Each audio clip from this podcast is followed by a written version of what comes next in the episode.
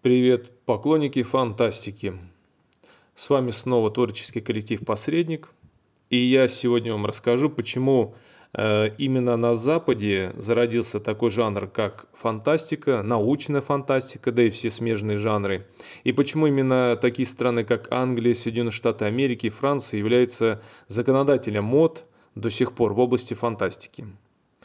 Ну и начну с того, что на самом деле жанр фантастика э, развит не только в этих странах. Э, хорошие фантасты есть, конечно же, в России, они были в Советском Союзе. Э, предпосылки были даже до революционной России. Есть хорошие фантасты в Китае, Японии. Мне доводилось читать интересные фантастические произведения итальянских писателей, норвежских. Но дело в том, что э, тем не менее все то, что мы видим в фантастике, все те темы, которые ныне мы обыгрываем, или откуда все исходит, все прочие э, варианты тем, осмысления, э, скажем так, даже фантастической рефлексии, все это было зарождено э, в таких странах, как э, Великобритания, Франция, Соединенные Штаты Америки. С оговоркой, конечно, но давайте будем честными – Законодателями моды в этом жанре являются именно они. Почему? Ну, во-первых, если брать те же Штаты, то это высокий уровень интеллектуальной свободы. Несмотря на то, что общество достаточно в чем-то консервативное. мне, кстати, во многом, вот многие культурные аспекты напоминают э, в Штатах именно Россию. Вот этот подход – скажем так, и в мировой политике, и взгляд на другие страны такой немного свысока, и такие вот э, какие-то патриархально-консервативные основы общества, это нас очень объединяет. Наверное, поэтому мы друг друга не, недолюбливаем, старое поколение я имею в виду, потому что мы очень похожи. Но при всем этом Соединенные Штаты всегда имели высокий уровень интеллектуальной свободы. Можно с этим спорить, можно заниматься софистикой, но даже из Европы, часто из Северной Европы, где достаточно и так свобод, многие музыканты, писатели уезжали в Штаты, даже из Англии, где очень было много новаторских направлений в той же музыке, уезжали в Штаты для того, чтобы раскрутиться, для того, чтобы стать популярными, для того, чтобы делать именно то, что ты хочешь делать. И с этим можно спорить сколько угодно, но если даже взять в промышленном плане, в экономическом, то опять-таки они лидируют, потому что у них большой приток мозгов, большой приток образованных, талантливых людей, ученых, музыкантов и всего прочего. Именно интеллектуальная свобода дает возможность творить. Да и, и вспомним, даже во времена эм, холодной войны, когда в Соединенных Штатах была травля коммунистов, эта травля никак э, не шла в сравнении с травлей э, троцкистов и прочих не коммунистов, да даже коммунистов, например, в Советском Союзе. То есть такой расправы массовой и жестко не было. Вспомнил того же Филиппа Дика, сетовавшего на преследование со стороны ФБР за то, что он ну, якобы отказался стучать на своих э, друзей-коммунистов. Но опять-таки, чем это преследование закончилось? Да, ему приходилось уезжать даже в Канаду. Ну, во-первых, он, во-первых, начнем с того, что уехал в Канаду. Во-вторых, его не расстреляли, не посадили в тюрьму. И он писал, он публиковался и оставался известным достаточно человеком. Да и со многими писателями музыкантами была похожая история, но тем не менее мы их знаем, они дожили до старости. Многие, если кто, конечно, не убил свой организм всякими стимулирующими веществами, как то бывает среди творческих людей. Если говорить о Великобритании, то Великобритания, да и о Франции сразу скажем, то это, конечно же, промышленная революция, э, это этика модернизма, это первые Э, скажем так, более осмысленные философские взгляды на мир, даже попытки как-то эм, описать э, мироустройство за пределами нашей планеты. Впервые у Вольтера появляется персонаж инопланетянин, который путешествует по Земле и передавая своему товарищу жизнь и быт землян. У Фрэнсиса Бэкона, например, появляется э, первый, один из первых утопичных, э, утопических романов «Новый Арганон», где, показаны, где показано общество с новейшими технологиями. Томазо Кампанелло «Город солнца», Томас Мор «Утопия». Томазо Кампанелло итальянец, но тем не менее, опять-таки, это европейская культура. можно смело сказать, что именно античность повлияла на формирование вообще вот именно этого прогрессивного взгляда вообще и, в принципе, на дальнейшее мировое развитие, так как, как бы то ни было, но весь мир, вся глобализация строится по принципу именно западной культуры. В этом нет ничего плохого, потому что западная культура стала более, например, прогрессивнее в чем-то. Да, многие вещи, например, в азиатской культуре есть то, чему Западу, может быть, стоило бы поучиться. Но, тем не менее, когда мы говорим о прогрессе и о практическом использовании чего-то, то мы, в первую очередь, говорим о западной культуре. Многие западные черты для развития общества перенимали японцы и китайцы. Напомним, что для того, чтобы стать экономическими державами, те же корейцы, японцы, китайцы переняли западную модель общества, переняли западную модель производства. В общем, э, основывались на влиянии американском, английском, своей культуре.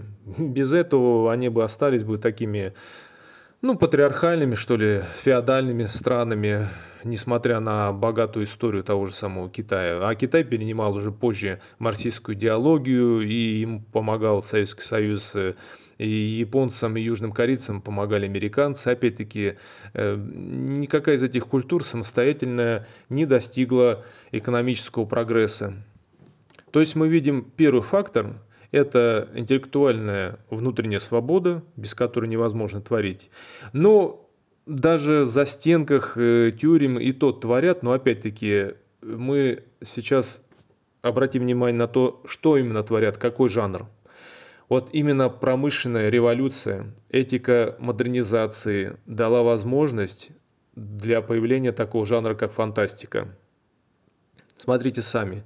Во-первых, свободные города-государства, вот на итальянском полуострове, гражданское общество, противовес аристократии, э, власти монарха, наличие светской и религиозной власти. Опять-таки этот дуализм, он дал возможность того, что было э, соперничество э, и узурпатор, будь то со стороны духовенства или со стороны светской жизни, он должен был как-то бороться э, за свою власть. То есть был всегда противовес духовному, а у духовного противовес светскому, чего не было, например, в азиатской культуре, чего не было у нас, к сожалению. Не было какого-то одного лидера, царь, который является и царь над всем, и духовенством, и над э, гражданским обществом. Ну, гражданское общество на самом деле нет в, таких, в такой форме правления, но условно скажем так – во-первых, это дуализм, свобода торговли. Развитие торговли стимулировало развитие чего? Науки, технологии. Науки, технологии развиваются. Еще один другой фактор. Значит, нужны люди, которые умеют, первое, строить, делать, мастерить, а во-вторых, те, которые умеют всем этим управлять. Усложняется производство, появляется механизмы, появляются приборы, ими нужно уметь управлять, с ними надо совладать, для этого нужно учиться. Немного, хотя маломальски, но необходимо какие-то азы грамотности получать. В этом плане, почему, кстати, флот опережал сухопутные войска в той же, например, России всегда. Потому что на флоте необходимы определенные технические знания, соответственно, уже уровень грамотности повышался. И повышается уровень грамотности, значит повышается что? Личностный рост происходит. Человек осознает себя как личность и начинает требовать к себе другого отношения. Он осознает себя, он занимается саморефлексией, даже пусть немного, он требует себе прав и свобод, он не такой подневольный, как тот же крестьянин. Мы похожие ситуации видим, например, в современном Китае. Э, как бы есть такие предпосылки экономического в дальнейшем кризиса, связанного с чем? Э, уменьшение дешевой рабочей силы. Китай, Индия, их э, экономический рост был возможен отчасти благодаря дешевой рабочей силы. Но кадры становятся более квалифицированными, они растут, интеллектуально развиваются, соответственно, требуют к себе другого отношения, требуют другой заработной платы. Но это естественно. Специалист должен хорошо получать, да и вообще человек должен жить в хороших, достойных условиях, а не абы как. Не как какой-то крестьянин или простой мирянин, скажем так. Значит, соответственно, появление этих кадров стимулирует развитие нового слоя общества, стимулирует, э, даже по-новому стимулирует творчество. появление новых технологий, промышленность, образованных людей, все это создает некий такой техногенный процесс, техногенный процесс, который создает в дальнейшем образ видения будущего. Видение будущего очень важно для развития такого жанра, как фантастика. Вот у, у нас есть достойные, хорошие фантасты, и в разные времена не были. Особенно они появились, в принципе, в 60-х и дальше просто развивались по инерции.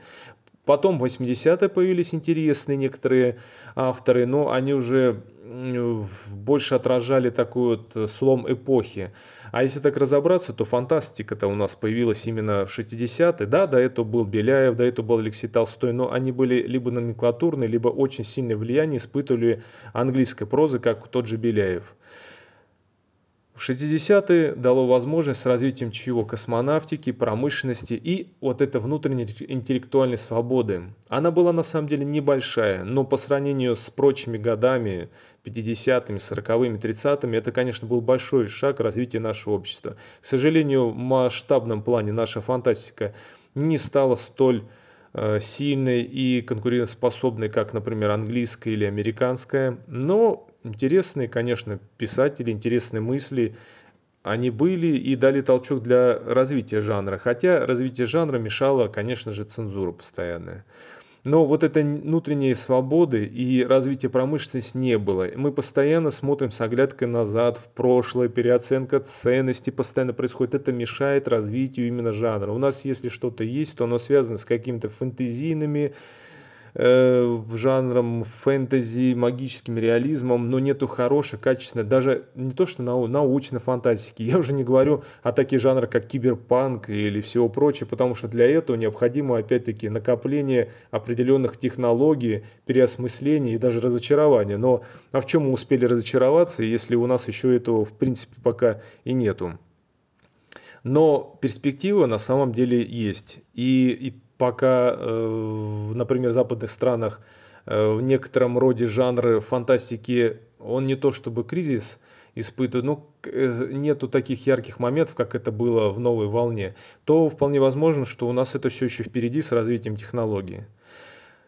То есть необходимы следующие факторы. Свобода, развитие промышленности, технологии, развитие подготовленных людей и образ будущего, видение будущего, которое необходимо. Если все это есть, то, конечно, жанр фантастики, он будет развиваться. Именно поэтому жанр фантастики э, появился именно в таких вот странах, как Англия, Франция, а позднее уже и Штаты, ну, которые базировались на культуре, по сути, англосаксонской. Потому что все это было, и это все попало именно в, конечно же, бурный рост развития фантастики начинается со второй половины 20 века, зарождение в 19 столетии, но уже даже в 18 столетии, на примере французских энциклопедистов, французских философов, э, английских просветителей, уже на этом примере мы видим, что фантастика зарождается как жанр, но что-то очень близкое даже к научной фантастике. То есть таким образом все-таки эти страны являются законодателями мод, и они, наверное, все-таки будут законодателями мод, э, потому что их культура, она дала толчок и рассеялась, и уже более поздних авторах Японии, Китая, России, э, Латинской Америки. То есть все, что мы видим, это все производные от достижения именно этой прозы. И это, кстати, хорошо. Если вы хотите познакомиться с хорошей, качественной фантастикой и вообще понять предтечи, то есть откуда есть пошел этот жанр, то начните с обычных классиков. Ну, во-первых, начните даже Фрэнсиса Бэкона, Томаса Мора, э, Вольтера, Томазо Кампанелло. Если же конкретно уже более очерченные рамки жанра вам нужны, то это, конечно же, Жюль Верн.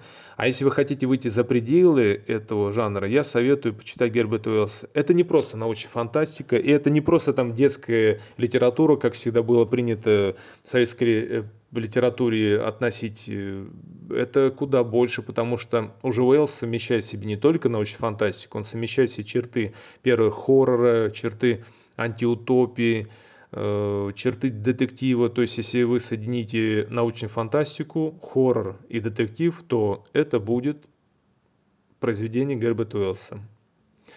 Ну что ж, надеюсь, вам было интересно. Я снова вернулся к такому формату непосредственного рассказа, потому что слушатели и читатели сказали, что как бы он является поинтереснее, чем э, я просто в академическом плане излагаю текст какой-либо.